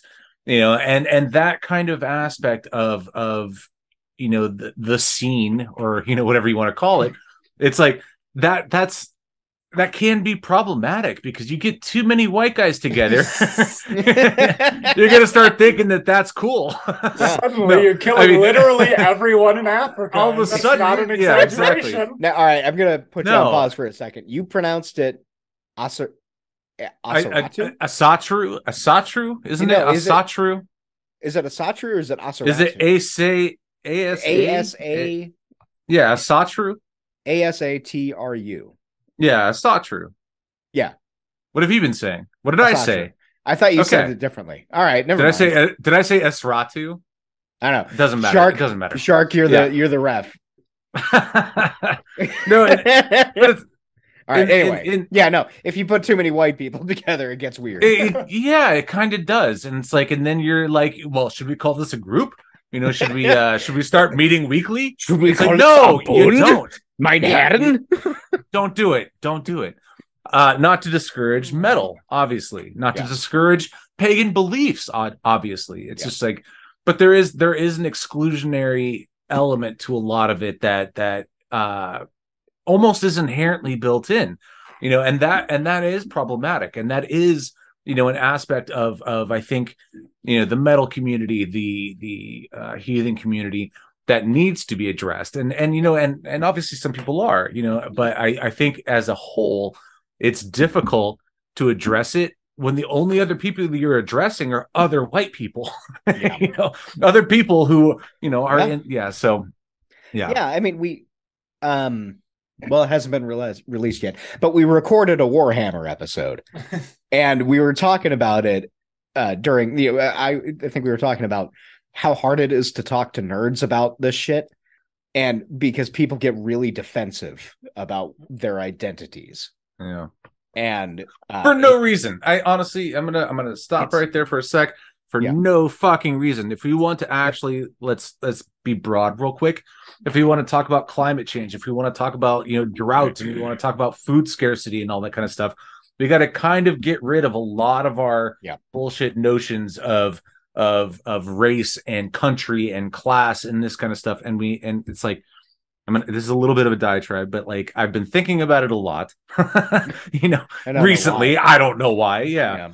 Um, but that we're going to see a lot of immigration from from places that that will be hit hardest by climate Yeah. change and hit hardest by scarcity like california war, like California coming to Oregon.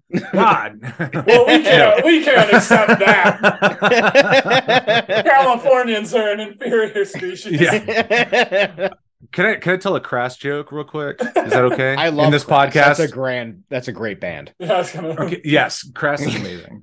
uh, when I was working at a, I was working at a local convenience store, and like by local, I mean a three minute walk from my place. Not And, hyper um, local. Very, very local.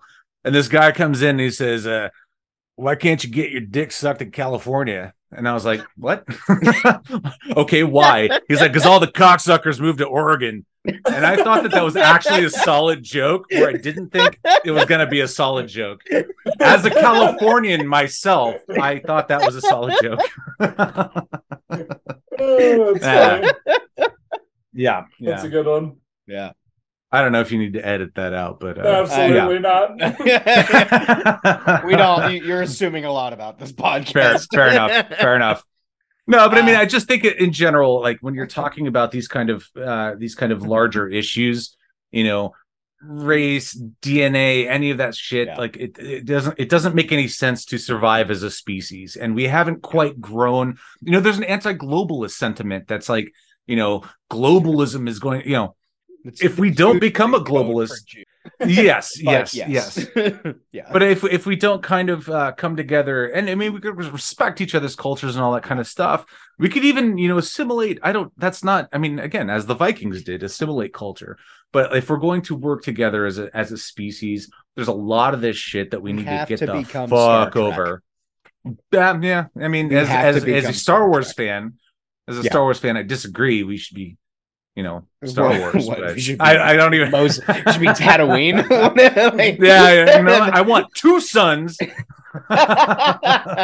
that's that's like one thing I think is weird about Star Wars as a uh, franchise is there's not a lot of like culture represented in the show. Uh, have There's, you like, been there's the to Mos Cantina Band. Eisley? there's the Yeah. Cantina band, and then there's the the Mon Calamari opera in Revenge of What the about the bounty hunters? They even They- accepted well, all right. robots. Yeah, no, all right, I'll give you that. Mandalorians are definitely a culture. Uh, there's a fun game called Star Wars: The Old Republic, Yes. and it's like an MMO, and uh, you can be a bounty hunter. And for like a gag, me and a few friends all rolled bounty hunters with variations on the name Mandalore, and we would just go into hubs and just chant Mandalore over and over again. it's very fun. Mandalorian's a good show. it's a good show. Good show. Have I you haven't seen watched Andor? No, I, I- need to. I'm going to. I Like, watched the first thing. couple episodes and I was uh I was more than impressed and I stopped watching it because I hate episodic week after week shit. I Yeah. want to binge. I, yeah, I'm waiting yeah, till I'm- it's I'm over. wait- Is it not over Yeah. yet? It's No, it's like Okay. the end of this month or something. okay. Yeah, I've got Yeah. a like I've got another week and a half of things every night, and then I've blocked out my calendar to do nothing, and I think Yeah. it's just gonna yeah. be Andor. And Uh the first three episodes were not disappointing. I heard you know, Surprisingly you're shaking your head, but they took from Stalin's life in Andor, like when he was robbing banks, Oh. like throwing dynamite in the banks. I don't like Star Wars much, but I love Joseph Stalin. Maybe we all love Right? Stalin. Don't we? Cheeky Stalin. what what's a uh what's what's the Italian I know you're prime into minister cheeky. president's um Huh? what's the new Italian president's the name? fascist? Yeah, the the Mussolini fascist. Yeah. yeah. We're we're really looking at a pretty pretty uh scary scary are. time ahead yeah, of us. it's it's we are. Yeah. That's why we watch. That's why. That's why we're doing this. That's why we watch Star Wars. That's why we Oh, watch yeah. Star Wars. I gotta say, Stalin's early life when he robbed banks with grenades was good work. He sold out later on. No, Oh, yeah. but Yeah, yeah, you- sell out so did before he went Castro. Yeah, you know? Yeah. Yeah. Yeah. Before any of them went big, they were really cool guys. Before they signed on to major record labels. Once you Yeah, start I doing heard- those arena tours, you become a fuck. But yeah. Yeah, Hitler was an artist and a writer. Yeah. He had a poet's soul. What what is is it Red Alert that has like a the intro cutscene about like where the timelines diverge is like Einstein assassinates Hitler. I think it's Red Alert. Like oh, that's awesome. Um Yeah. oh hey, we're not talking about that. We're talking about oh, Stephen right, right, right. Um you could say that McNallen, the guy that we were talking about before, not not not any of these other guys that we've been talking about, is kind of a symbol of the syncretic nature of fascism. Takes in a whole lot of stuff from a lot of different sources that would otherwise have nothing in common. Um, but you know, were it not for people like McNallen, it's kind of a wonder what modern paganism would look like. Would there be as many white nationalist pagans? Would there be a strong correlation of Viking symbols with con- with contemporary Nazis? Don't know. It is though something that's a fun and by that I mean depressing thought exercise. uh, before we close out this section, I want to talk to you about something fun. A little bit of a palate cleanser after Nazi tabletop RPGs and Stephen McNallen, who I forgot to mention was instrumental in forming Defend Europe, the group that tried to sabotage refugee resettlement organizations. That's what I'm talking about. Just let that sink in. Think about it. Let it sink. Just, you know, get that mouth feel. It's like it's like Viktor Orban was looking at this and was like, "Yeah, that's a good idea. I'm going to implement that as policy." And then that got transferred over to America, specifically Florida. Good mouth feel. Now, before we end, I want to talk to you about a bizarre little group of LARPers called Norskk. you haven't heard of them. It's because Norskk may, in fact, be just a dude in a small shack somewhere in British Columbia putting out podcasts and videos. Norskk, spelled with two Ks, purports to be a place that one has access to the truth about Viking beliefs, two provides spec ops combat training, three hires out their yums Jomsvikingar to uh, private contractors around the world, four is really, really based in Scandinavia, but mainly operates in Canada because Vinland was a thing. Hmm. And five is so totally hardcore, you probably couldn't even make it through their training. But if you did, you would surely secure your place in Valhalla. Now, Norskk's website is slickly designed and tied to a bunch of other slickly designed websites. They are all uh, created to appeal with to modern readers in that specific way that you can only that uh, that you can just tell that they used a really good Wix template on Yeah, the they did. It's website. Nice. Yeah. On the website, you'll find images of cut dudes doing dude stuff and wielding axes. You'll find promises of glory and brotherhood and totally rad language, similar Hell to yeah. get off this website because we don't like bullshit. You'll also find a list of prohibited organizations, which includes Amazon Prime, Antifa, Apple TV, CBC, Canadian Broadcasting Corporation, Canada, Green Party, any country, Pepsi Cola, Sussex Insurance, Canada, Yukon Wilderness Tourism Association, Canada, and many more. Now, short story short, Norskk is not a brutal legion of trained killers. That's a podcast and video network started by a sad, lonely man who was fined by the Yukon Wilderness Tourism Association for scamming eco tourists. Now, this guy sends, uh, seems to spend his time creating misogynistic screeds, making websites to grift assholes, and writing fake cease and desist letters to people who criticize Norskk online. So I'm sure we'll be getting one soon. it is really the epitome of what it is to be 90% of modern day fascists. You latch on to aesthetics, yell on the internet, and threaten people with lawsuits when they're mean to you online. Elon Musk. And further. Well, you know what? I'm going to stop there before we we do our next segue. But uh, yeah, what are your thoughts on Norskk? Oh, can I read a little bit of their um, Yeah. uh, uh, from their website? Yeah, go ahead. Uh, specifically under the "We Are Men" tab. Well, Um, before he says this, this is the gayest thing I've ever seen. It- it- no, it really the is. It really is. There's literally of this website would make On- Top Gun blush. on the on the we are men on the we are men tab there is literally a guy wearing nothing but his underwear shooting a bow and arrow. Like i mean yeah that that is sexy if, Yeah. if i've ever seen anything. Yeah. um and literally under it, it's it's masculinity. It's like it's a it's a fragrance. Yeah, that's Calvin yeah Klein. yeah.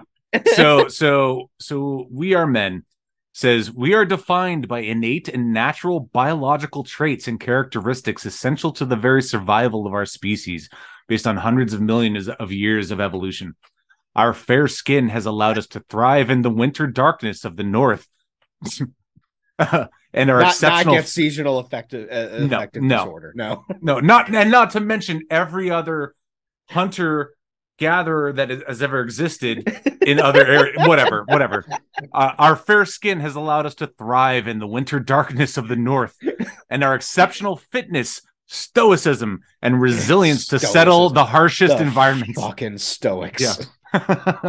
we have built western civilization with our genes blood and sweat I think that was the Greeks, right? Like Yeah, no, the founders of the Western Greeks. civilization. well and then rome and you know whatever Yeah. pretty much everyone who claims supremacy Yeah, yeah sure. Uh, we celebrate our ancestral, primal, tribal, and warrior nature, and we foster our odor through challenged aggression and sexuality outside of modern societal. Oh uh, and here's the kicker: outside of modern societal as well as Abrahamic constructs.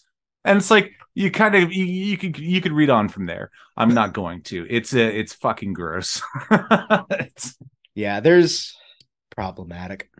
Yeah, when when somebody says we embrace equality of opportunity, like, but start everything from a genetic standpoint, it's like you've already. It's like Yeah. what I don't know that that kind of uh that backwards talk. It's it, it's meant to it's meant to aspire. You know, it's it's meant to uh to to to to grab you know to grapple onto these these ideals that don't exist at all. You know, it's like Yeah. I don't I don't know that kind of shit. It's it's uh, infuriating. I've clicked through to one of his courses called Northman Healing, All right. which you have to follow a link to another website that's also pretty decently made. It's it's I the guy made a few different Wix websites. he's, he's spent some he's spent some uh Yeah. some uh some money. yeah. Uh, you have to pay in Swedish krona, but uh, which is great branding. Um, Yeah. It costs nine and a half grand to take this online course on how to become a Viking. Um, There there was a really the good one. Final, it's broken into four pieces, and the fifth one includes three videos. CPR, famed traditional Viking practice. CPR with AED, even more traditional Oh, yeah. Viking. And the Mhm, final video is just marked tick removal. yes. Actually, that is that is heart attack ticks. and you know what? Uh if you live near the beach, you know, jellyfish. That's an, an important Yeah. skill Yeah. to Yeah. uh to to Yeah. have. Yeah. For only Yeah. nine and a half grand, you could have Only a nine and a half white grand. dude tell you how to take yeah, a tick. the- the- someone on um on Reddit was I forget what he got access to the website for. Uh, he was doing something like a friend of his recommended it, and he was looking through and he was like, "Oh, I just wonder what this is about," and it was just nothing but podcasts put out by the guy, and just stuff that's probably going to be on the Daily Wire any day now. Uh, but yeah, there's a a, a piece. Right in my message box. Yeah, yeah. Uh, there was a piece written up by a a uh, right uh, a, a researcher of the right wing about this guy, and they tracked him down, and this is where you you found out that he was uh, sued or got a cease and desist fine, whatever, from the Yukon Wilderness Tourists Association because basically he promised to do these big eco tours for rich people and uh, just kind of like left them in like ports and just never showed up but took their money.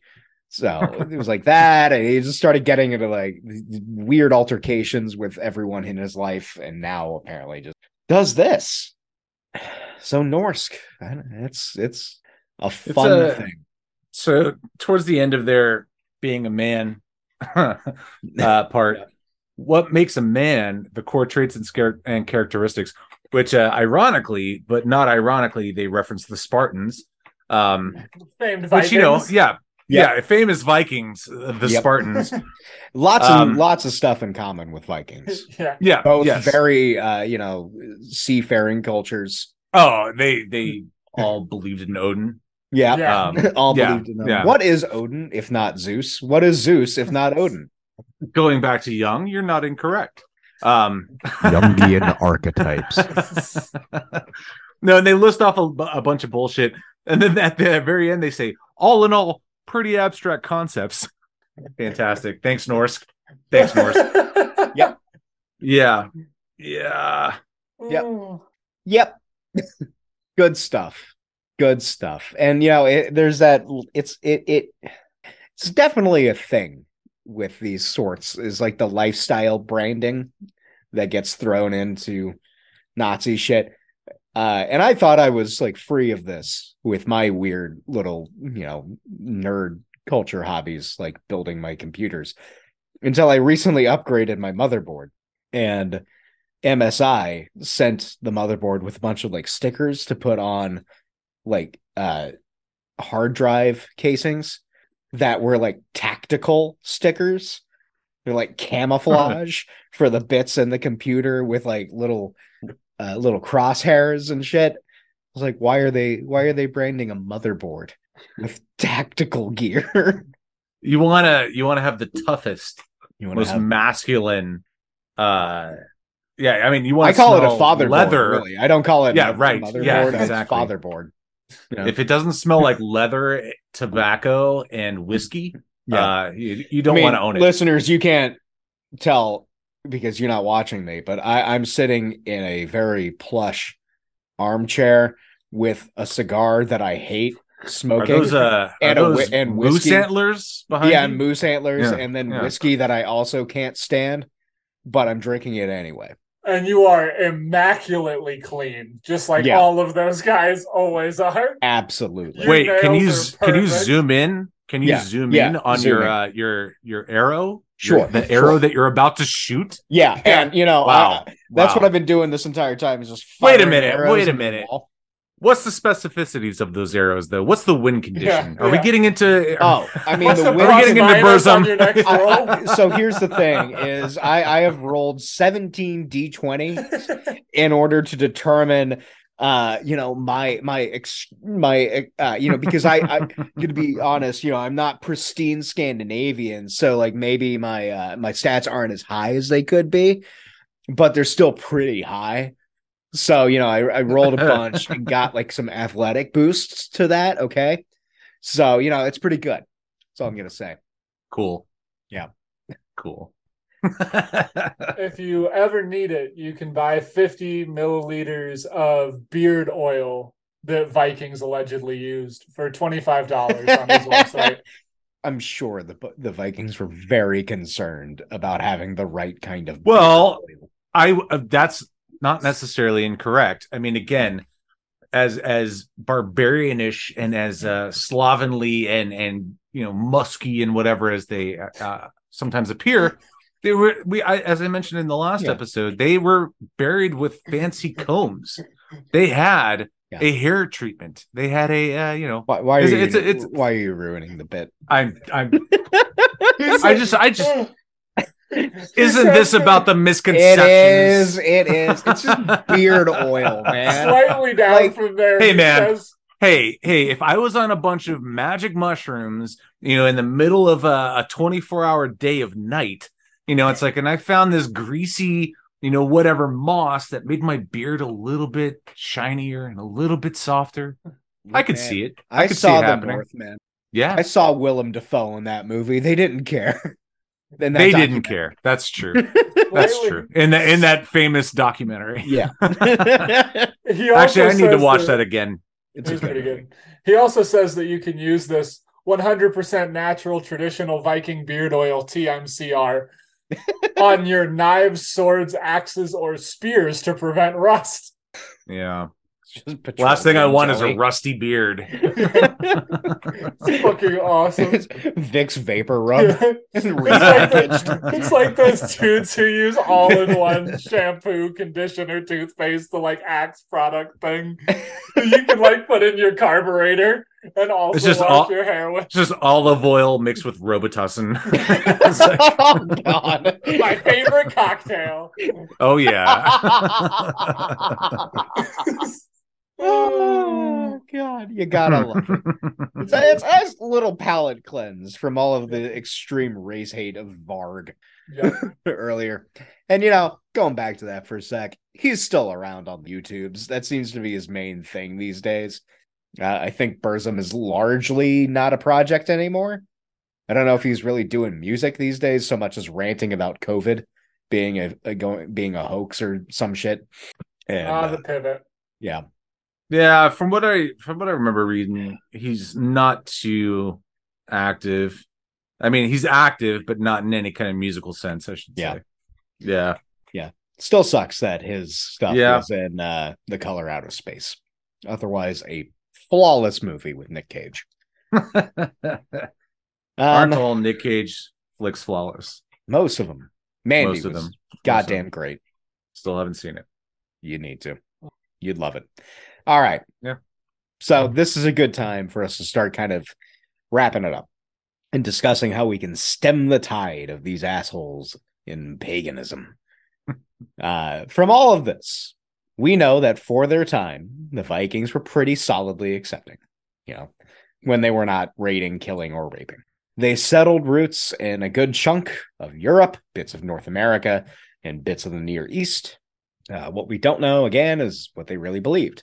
Further, we know that modern paganism is at best taking a stab in the dark at determining what to practice. And that's okay. Most religions do that anyway. I point you, as an example, to the Talmud, which is a massive collection of texts of rabbis arguing and taking stabs at the dark at determining what to practice and calling each other idiots because one dude called another dude's chicken bad 300 years ago. And that started mm-hmm. off big sects of Hasidic Judaism. But what's important, though, is that paganism is at risk now and forever of being infiltrated by Volkish principles. Though some of the people I talked to for this episode are pretty confident that those pagans don't recruit from within the community and instead focus their efforts now on like kind of Deus Vult Christians who are uh, distraught at the uh, what you were saying earlier of like kind of the Nietzschean approach to Christianity and trying to prop up paganism as a more masculine thing. Uh, the AFA and McNallen's influence on paganism and heathenry cannot be discounted. And all of that is not to mention what we've talked about in previous episodes. And though we haven't released it yet, uh, we we we we didn't even get into the pagans versus Christians MMA match. Listeners, you got a real treat on your hands for that one. That's stupid shit. And you're going to hear about that one. We also didn't talk about Augustus Sol Invictus. We haven't talked Good about the lord. guy who ran for office and made his goat sacrifices to Satan a major talking point. There's a lot of stuff we couldn't talk about just because, you know, we don't have all night. And I'm already getting complaints from people who listen to this that we talk too much. So to That, close that, that was me. That was me. and, and I so many many the others. complaint. Oh, and, So and other people. other Okay. people, oh, yes. And to those people who are complaining, Fuck coming. you. Fuck you. Fuck Keep it you. All right, real quick. I know this is an audio format, but I literally do have an entire book. It's a Oh. it's a weighty dude on Christians and pagans. Yeah. Uh, yeah. Just just you know, if you want me back, I'm available. I think. all right. You know, I, I'm sure we'll we'll be hitting a point where we're like, ah, well, I guess we got to revisit this. So uh, anyway, to close us out, I want to revisit the article of McNallen from Gods and Rat. Quote, what will do the job is quarantining his followers, support network, and those adv- advancing his ideology. Declaration 127 is a powerful example of how collective action can contain such groups and lay the foundation for effective confrontation of their politics, ideology, and works. Even with this potent president, more needs to be done. The Asatru Folk Assembly is sadly not the lone example of folkish heathenry or fascist ideology active in paganism. Anti fascist pagans are uniquely positioned to counter ideologues like Stephen McNallen, Augustus Sol Invictus, and others who spring up in the coming days. We live in times that are a greenhouse for fascism, yet they are not the only ones who benefit. The scales have fallen from the eyes of many as the greed, exploitation, and disregard for human life at the root of, of neoliberal capitalism is made plain for all to see. Just as these conditions have given rise to fascism, they are also providing potent fuel for a left that has been deprived of oxygen and space for far too long. In society and spirituality, an understanding of ethics, practice, and ver- values centered on human needs over human greed has become more pl- more possible than it ever has at any point since 1917. Even with the opportunity at hand, victory is not assured. Organizing, mass education, and mutual aid projects plant the seeds of a new society, providing a vision that can really unseat fascist resurgence. The danger of fascist groups, ideologies, and organizations cannot be underestimated either. At one time, this movement was used as a dagger to plunge into the heart of the left and humane alternatives to the status quo. Its steel was wielded to keep the people in line during the Cold War. Now, facing either exploitation or barbarity, there is an opportunity to change the dynamic. In and out of our spiritual communities, we can transform how people view human relations, society, and community. That can only happen through confronting fascism's threat and a movement that goes beyond its insurrection and heads to the roots of the system that birthed it. Well said. Yeah. Um, yeah, and I think it, it's also. I was reading um, this morning a uh, collection of essays by a guy named Shane Burley, and the introduction kind of goes into a uh, discussion about the messianic age as presented in Judaism, and uh, he's got a line in there that's basically like the messianic age will age will not arrive with a bang but when you look around and see the kind of world that you wanted to build and have only brought forth by actually building it. And the implication you know what he's saying is much kind of what what these guys are saying is like only through organizing each each other in your your communities and building up structures that run counter to landlords or food exploitation or climate exploitation. Can Or you build a better world or racism. Can you build a better world? And a lot of that i think um you know comes with empathy. You know it's like you know i think many people have grown up and lived in the in the community that they were born in. You know it's like a lot of people haven't traveled. I think uh you know it's like uh, what's his face? Rick rick stevens. Rick steves the uh, Yeah. the map guy. Yeah. wrote an entire book on on on the benefits of travel to broaden your idea of what humanity means and what it is. I haven't read it myself, but I've read the excerpts. Yeah. But I mean, that's know, generally the, the the takeaway. Yeah, aside, like you- aside from Mark Twain, who was like, "Americans are idiots, and we will yeah, always be." yeah, American. yeah, yeah. You, i- i- if you're not Mark Twain, you probably need to travel more and and recognize that a lot of what we encourage, a lot of what you know again even the, the pagans you know it's like in in america a lot of what is is lacking is in empathy and an idea of of the cultures that exist beyond your myopic point Yeah. of view. And and without that you you have no concept of inclusion. You have no concept of of of uh, of community. You know community is not like hey i just grew up with these other white guys around me so therefore yeah white is the best. It's like that's not community you know that's that's shit, that's shit. Yeah. and uh and- and- is a strip mall at a McDonald's, and I will fear no other. God damn it. Community is what you see all across Houston. It's nothing but concrete and cement with identical strip malls all around the that's that's you're you're not wrong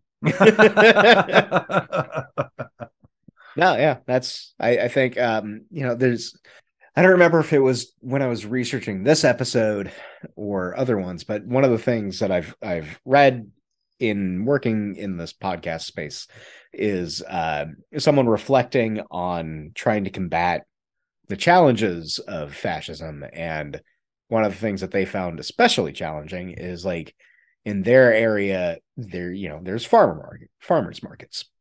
And a local white pride group grabbed a, a, a thing at the farmers market. And they used it to get people like kind of recruit people but not like explicit about the white nationalism aspects. And just being like yeah we're all folks here. And it's like eh, th- this is what i'm what you're getting at is like you have to be broad about working with community. And you have to bring people in. You can't just sit there and expect things to happen and and unfortunately like white supremacists are way more active in that aspect Yeah. you know they're way more willing to recruit through Norskk and and you know these these ideas you know of of uh you know i mean white supremacy ultimately but like Yeah. you know this this you know idealistic you know uh thing that doesn't exist i mean as, as as we've talked about you know the the the vikings were not a monolithic thing. You know they weren't some monolithic race that that you know tried to preserve their own heritage. It was like no they they assimilated to to spain to you know europe and england uh to russia. You know they they did not believe in some sort of some some sort of uh you know genetic supremacy. And the Yeah. and the fact that people want to claim the vikings as some sort of genetic supremacy is is bullshit You know, it's I- I think- absolutely there's also another interactive documentary that's come out recently uh called god of war where a greek right, man right. is is, is you know oh fuck the very- greeks all right i'm gonna say it right now There's two things I can't stand. Those are intolerant of other cultures and Dutch. And the goddamn greeks.